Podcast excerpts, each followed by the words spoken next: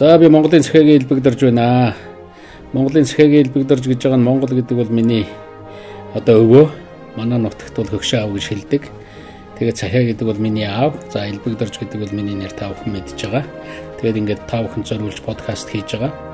Нэг ийм үгвэдгийн таны 20 насыг, таны 18 насыг дэлхийн хамгийн баян хинч байсан худалдаж авч чадахгүй гэж. Одоо жишээлбэл Билл Гейтс өөрийн чинь 22 насыг бол хичнээн мөнгөтэй ч байсан удалж авч чадахгүй гэсэн юм үг байдаг. Яг түүнтэй адилхан 1989 оноос хойш өнөөдрийг хүртэл 30 жил энэ олон нийтийн амьдрал улс төр төрийн амьдралд оролцож ирсэн миний замналыг бас хинч худалдаж авч чадахгүй мэдээж хүн хинч орлохгүй юм л да. Тийм учраас би нийгэм тулгамдж байгаа ер нь залуучуудад ялангуяа хойч үеийнхэндээ мөн нийт ард иргэддээ за энэ бол их чухал зүйл энэ их чухал асуудал гэсэн ийм сэдвээр бас э, одоо ингэж подкаст хийж та бүхэнтэй уулзч байхыг эрхэмлж байгаа. Би өөрөө эрх чөлөөг маш их одоо үнэлж үздэг, эрхэмлдэг ийм хүн. Аль нэг телевиз, радиогийн хөтөлбөр бодлого цензурт баригдахыг хүсдэг. Ийм учраас тухайн сэдвээр яг танд зориулаад, өөрчн зориулаад подкаст хийж байгаамаа. Та бүхэн хүлээн авч сонсороо. Баярлалаа.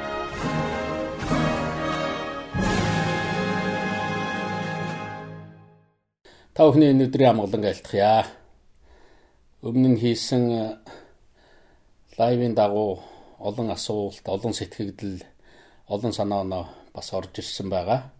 Тэгэхээр ер нь бодлогын шинжтэй асуудлууч тэнд би хөв хөндлөө хандсан одоо дайрсан доромжилсан ч гэдэг юм уу тийм зүйлүүд их байгаа. Ер нь бодлогын шинжтэй асуудал дээр энэ Шанхай хамтын ажиллагааны байгууллагатай холбоотой одоо асуулт нэлээд орж ирсэн байгаа. Хүмүүс бас энэ дээр санаа зовж тайлбарлсан ийм одоо янз бүрийн байр суурьуд бол гарч ирсэн. Тэгэхээр энэ Шанхай хамтын ажиллагааны байгууллага гэж ямар учиртай байгууллага вэ гэсэн ийм одоо тайлбар хүссэн юм асуултууд байсан. Тэгэхээр яг ямар учиртай байгууллага вэ гэдэг дээр маргаантай байдаг. Шанхай хамтын ажиллагааны байгууллага бол ийм юм аа гэд өөр нэг хэсэг улсууд өөрөөр ярьдаг, нөгөө хэсэг улсууд нь нөгөөгөр ярьдаг.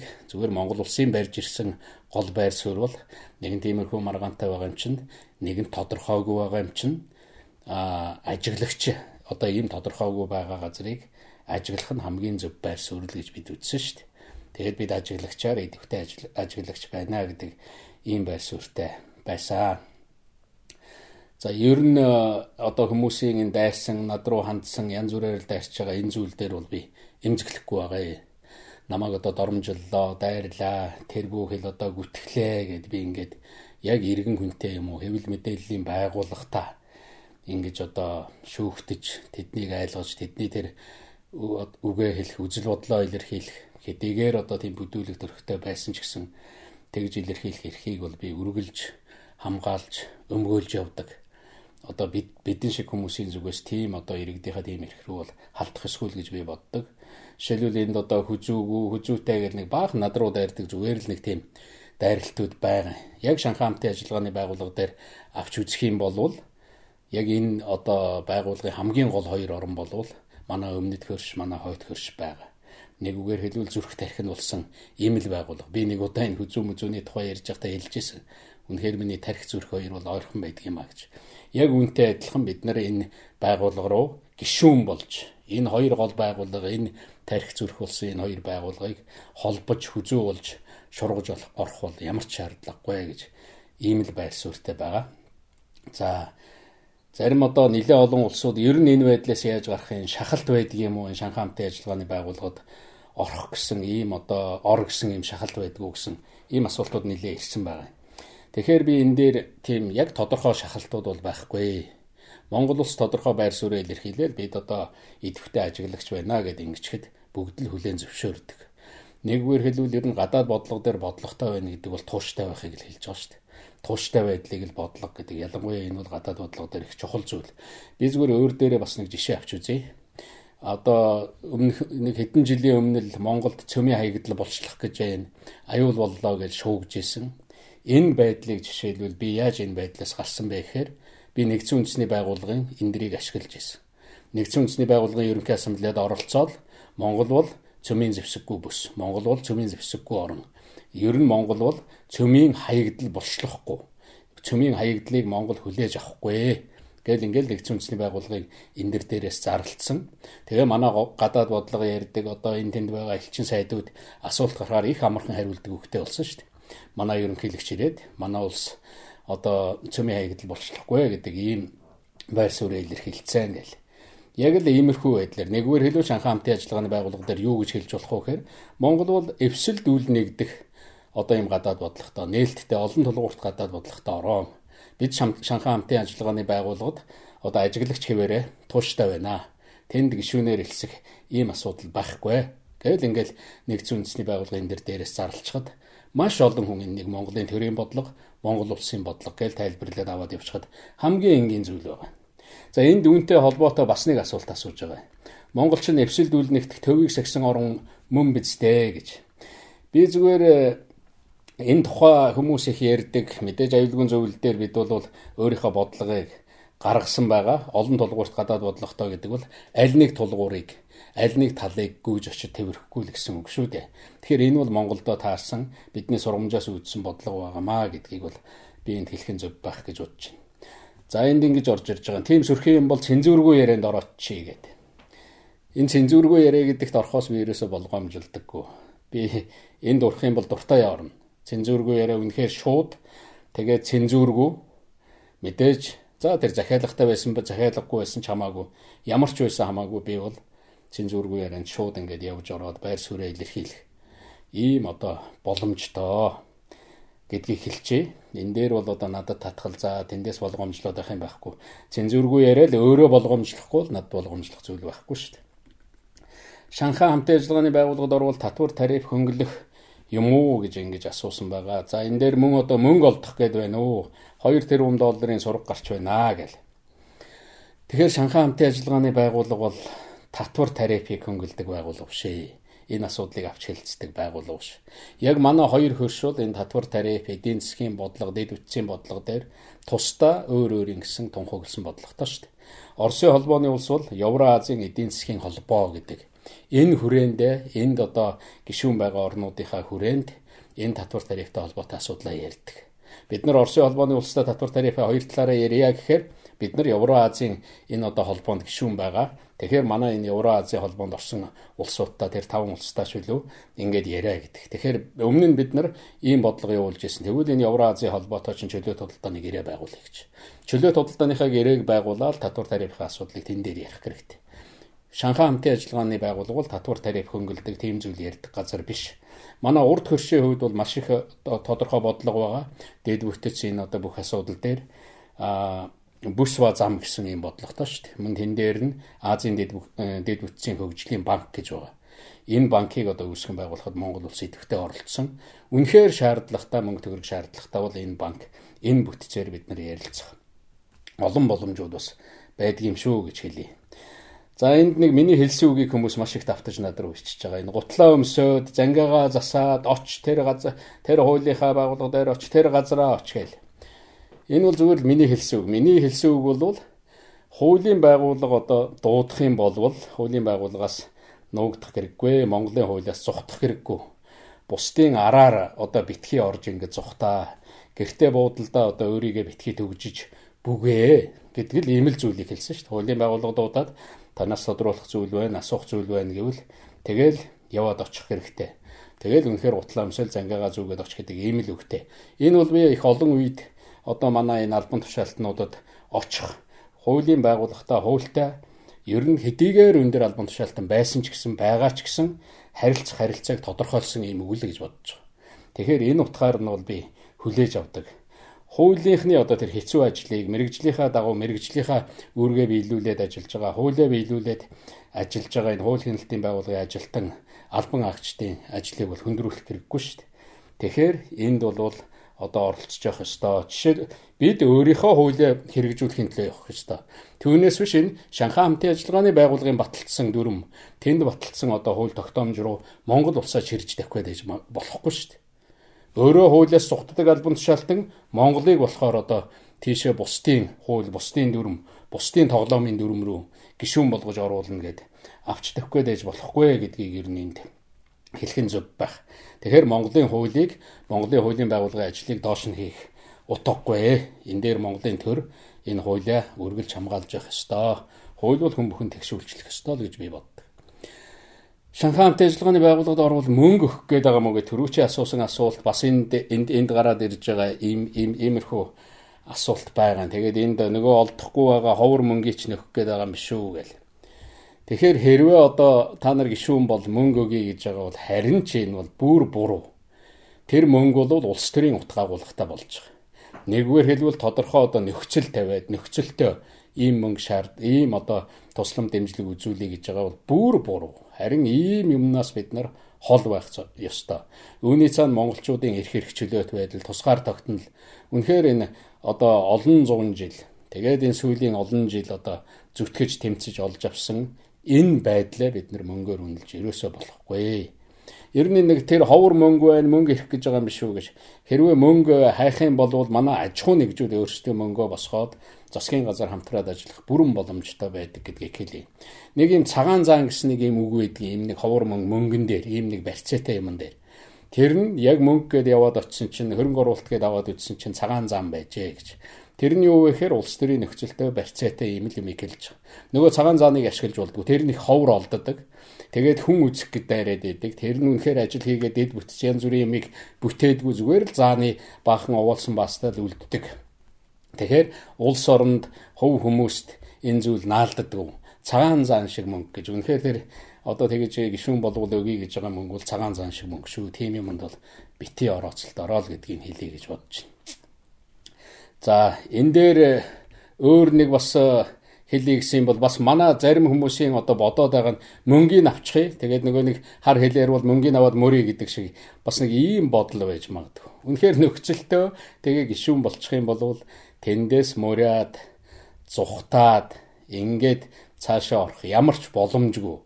Яг тийм байдлаар энэ гадаад бодлого ийм одоо том асуудал дээр улс үндэсний эрх ашигтай холбоотой ийм том асуудал дээр хандаж болохгүй. Энд ингээл тарууг марууг гэл ингээл нэг баахан доромжилсан байдгийн. Үнэхээр хэрвээ энэ мөнгийг авах юм бол юу н тэр тарууг үнэхээр л тэр хар нөхөнд унлаа л гэсэн үг.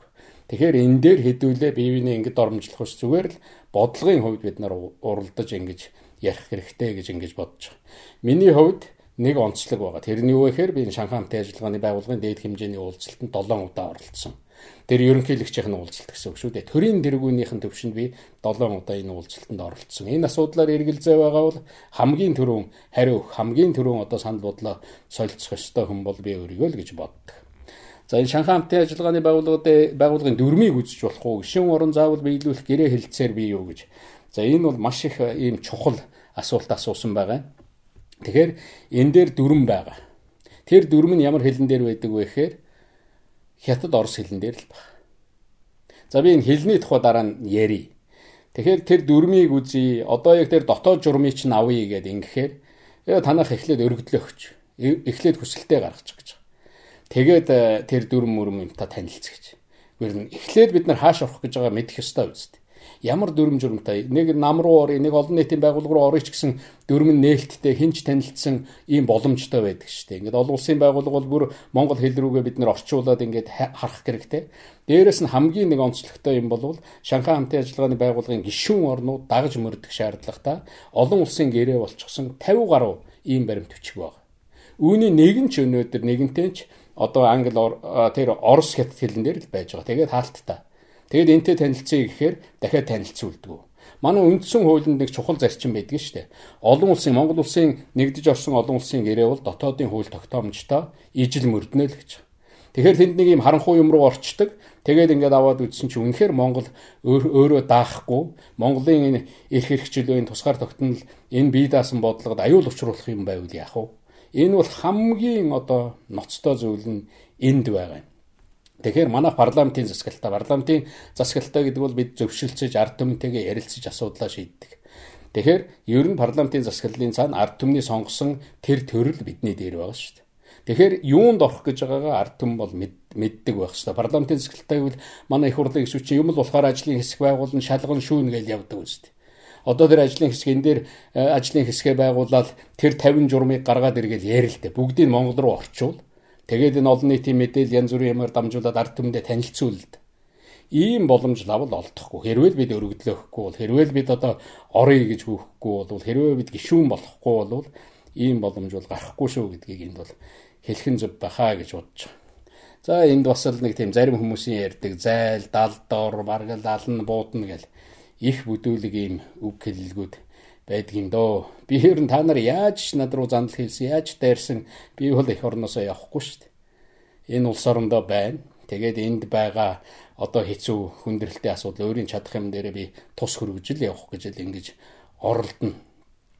Та ягаад нам руугаа орохгүй байгаа юм бэ гэдэг энд бас нэг юм асуулт улс төрлөө эргэж ирж гэнэ үү, орох уу, орох уу гэдэг Би ер нь намын гişүнчлэлээ сэргээгүй. Намын гişүнчлэлээ сэргээнэ гэдэг бол улс төрлөө эргээд орж ийн гэдэгтэй баг адилхан гэж үзэж байгаа. Тэнд дахиад нэг хоёрын хооронд нэг баахан яриа, баахан үнэн худал хөдөлгөөн гарна. Одоо намайг намын гişүнчлэлээ та сэргээгээч орооч гэсэн ийм олон хүсэлтүүд байдаг. А зарим нэг нь ингэж улс төрлөө эргэж ирэх вэ гэдгээс маш их айдаг ийм ч улсууд байдаг. Нэгэнт ийм нөхцөл байдал байж хахад би заавал тийш ороод ах шаардлагагүй. Би бол энэ нийтийн эрх ашигыг хамгаалаад нийтлэг зүгээр л нэг идэвхтэй Монгол улсын иргэнийхээ үүргийг биелүүлээл тэгэл өнөөдрийн байгаа төр, өнөөдрийн байгаа засаг, өнөөдрийн байгаа их хурл энэ хүмүүстэйгээ бодлого тодорхойлогчтойгоо хамтарч ажиллаад чаддаг юмараа одоо ингэж оруулъя гэж. Харин ийм байдлаар намайг хатгаж тийм ээ чи зайл чи тэг тэгэл янз бүрээр ингэж дайрч битээ улс төрлөө намайг чангаа. Битээ намайг одоо эргээд улс төрлөө ортол тэр нам руу ортол одоо над руу битээ битээ ингэж чангаа. Одоо энэ орчих вэ гэл тэр улс төрлөө орно барина гэл тэр шорон моронгоор айлгах гэж үздэг хууль хяналтын байгууллага руу хандж байгаа нь бараг л тэгж байгаа шүү дээ. Эннийг ингэ дарж авъя гэдэг ийм л ард талдаа бодлого байгаа. Тэгж айгаад ах ямар ч шаардлага байхгүй. Би бол улс төрөөс хол амьдарч чадна. Би бол хийдэг улс төрөө хийцэн Монголын төлөө зүтгэсэн. Одоо бол би нийт тэр намын гişүүдийн төлөө зүтгэхийг намын гişүүн бос хүмүүсийн төлөө зүтгэхийг гэсэн юм бодлого. Надад сонгуульд нэр дэвших, эргэж тийшээ орох ийм шаардлага бол байхгүй. Яг ийм байдлаар улс орныхоо эрх чөлөө тусгаар тогтнол ийм зүйл рүү битгий давтлаа. Миний одоо энэ явж байгаа бие даасан энэ байр суурь руу битгий давтлаа л гэдгийг би хэлье гэж ингэж бодсон юм. За энэ дээр нэг хамгийн чухал юм би төрөүнийг ярьж байгаад ярианд орхицсан байгаа хэл гэж ярьсан шүү дээ. Тэгэхээр энэ дээр хамгийн чухал юм бол хэл бичгийн асуудал байдаг. Энэ Шанхай хамтын ажиллагааны байгууллагын тэр зурж байгаа гэрээнүүд тэр дүүрэн би түрүүн хэлсэн хятад хэлэн дээр орс хэлэн дээр баг. Бид чинь өөрийн гэсэн монгол хэлтэй, бид чинь өөрийн гэсэн босоо бичгтэй, өөрийн гэсэн соёлтой уламжлалтай үүгээрээ бахархдаг монгол хүмүүс шүү дээ. Гадна дотны явж байхад зарим хүмүүс танах ямар хэлээр ярьдгийг танаа бичиг ямар байдгийг гэдэг. Бид нар үргэлжил гайхуулж явдаг шүү дээ. Монголоор бичиж харуулаад ийм босоо бичгтэй, ийм монгол хэлтэй, орос хэлтэй ямар ч хамаагүй, хятад хэлтэй ямар ч хамаагүй. Бид ийм урт удаан түүхтэй гэж ингэж гайхуулж явдаг. Үнэхээр бид нар юу руу орох гэж байгаа юм. Одоо бид нар зүгээр л өөдөөс нэг э, нөхцөл тавигдлаа хангалттай. Монгол хэлийг аль биесны хэл болгох. Бид заавал тэнд орлоо гэж хятад хэлээр уншиж, хятад хэлээр бичиж явах хэрэгтэй юм. Орос хэлээр уншиж, орос хэлээр бичиж явах хэрэгтэй юм өөрийн үндэсний хэлтэй энэ үндэсний хэлээрээ дамжуулж бид нар бол бие даасан байдал энэ бүхнийг хадгалж явдаг ийм л улс байна. Тэгэхээр тэнд бол хэл нь хүртэл биднийхээс шал өөр. Хэл нь хүртэл тулгалт болж явдаг учраас ерөөсөө ажиглаад байжээ. Тэгээ Шанхай хамтын ажиллагааны байгууллагын хүрээнд идэвхтэй ажиллая гэсэн ийм л зүйл байна. За энэ дээр нэг баахан дайрдаг одоо над руу дайрдаг олон жил дайруулж байгаа Манай зарим хүмүүс тэгээд ойлгоцсон юм байна. Ойлгоцсон юм шиг байгаа. Зарим хүнийг ингээд одоо нэрийг нунахгүй билэрээсөө муу хужаа хужаа гээл дайрч.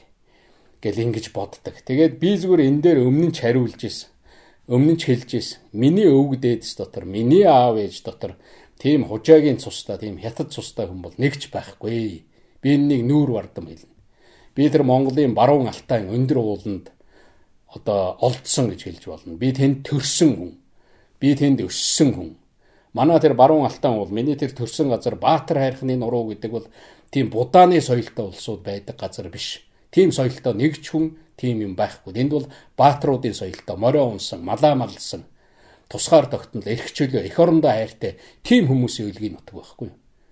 Тийм агаараар би амьсгалж, тийм усын ууж би ингэж л босч ирсэн. Тэгэхээр над руу нэг ийм маягаар дайрч, ийм маягаар одоо намайг мохоно гэвэл чадахгүй.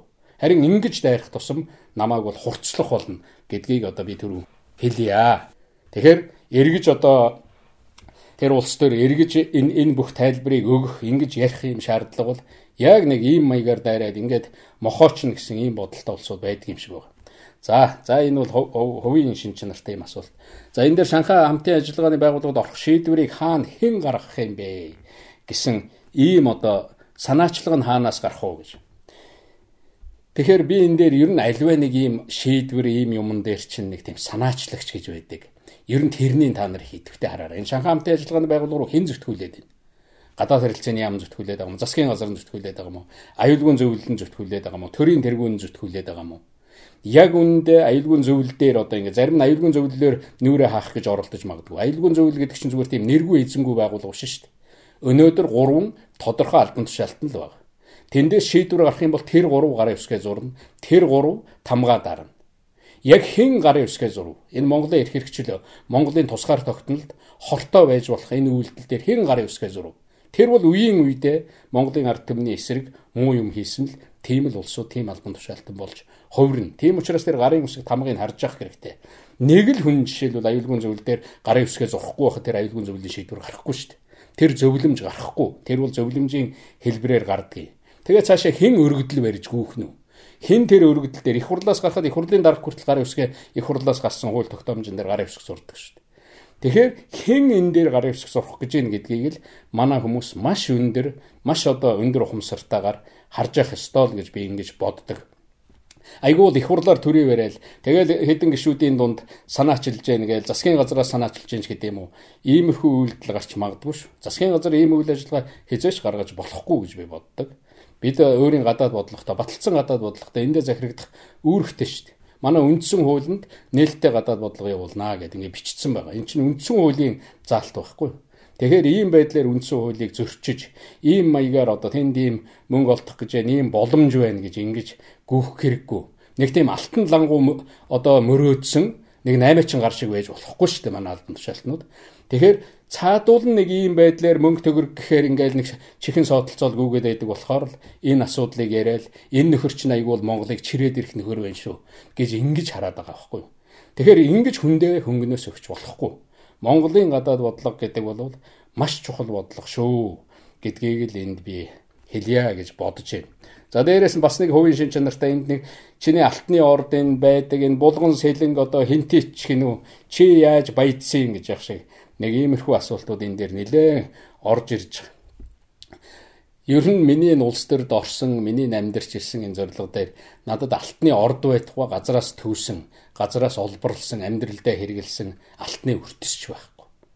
Тэр бол зүгээр гүтгэлэг. Тэр гүтгэлгийг тарааж исэн хүмүүстээр зарим нэг одоо залуучууд нь очиж асуусан байдаг. Чи одоо ягаад ингэж яриад байгаа? Оо миний их чиг нэг ийм ажил томлоогүй. Тэгэхээр би уур хүрээд ясчих. Тэгэхээр тэр гүтгэж байгаа нь сонирн биш надад бол тэр тайлбарлаж байгаа нь учир утгагүй санагддаг байхгүй. Тэгэхээр үнэхээр энд харж байгаа, тэгж бодож байгаа, тэгж итгэдэг улсууд үйл тэр алтны орд олоод ир. Яг миний оролцоотой миний орцсон, миний өөрийн гэсэн тийм алтны орд үйл олоод ирэл. Аваад ир тэр нэг. Тэ?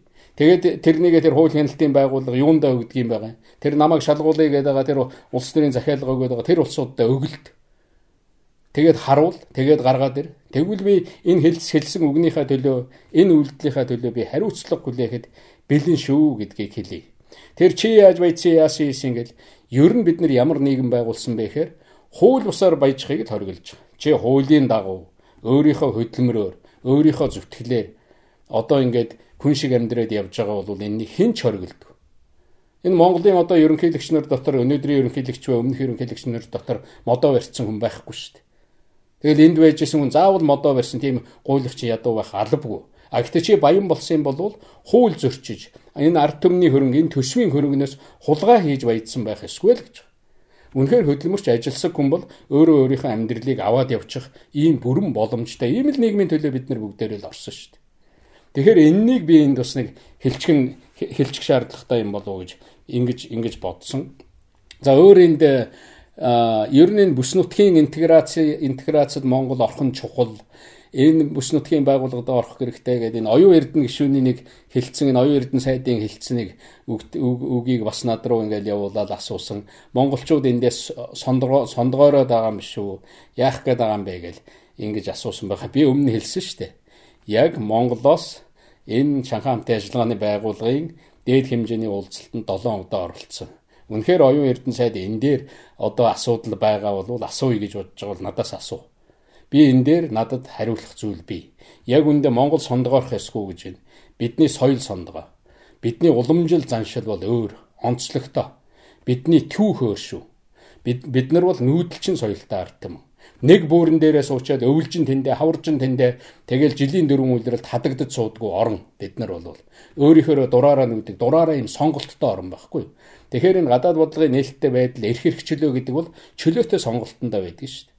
Бид нар энэ газар руу яваал орчих юм бол яг үнэндээ бол бидний тэр сонголт хийх тэр эрх чөлөө хумигдаад эхлэнэ гэж хүмүүс болгоомжилж байгаа. Тэгэхээр бид нар бол үнэхээр өөрийн гэсэн ийм онцлог бол бидэнд байдаг гэдгийг хэлье.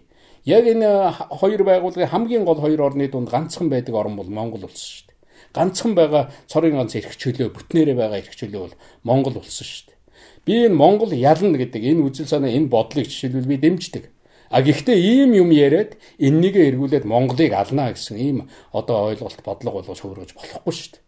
Монгол ялна гэдгийн цаана бол монголчууд өөртөө ихтгэлтэй байна гэсэн ийм л утга байд юм байгаа шүү дээ монголчууд өөртөө идэвхтэй монгол хүн чадна, монгол улс чадна гэдэг энэ л философитой орно шүү дээ.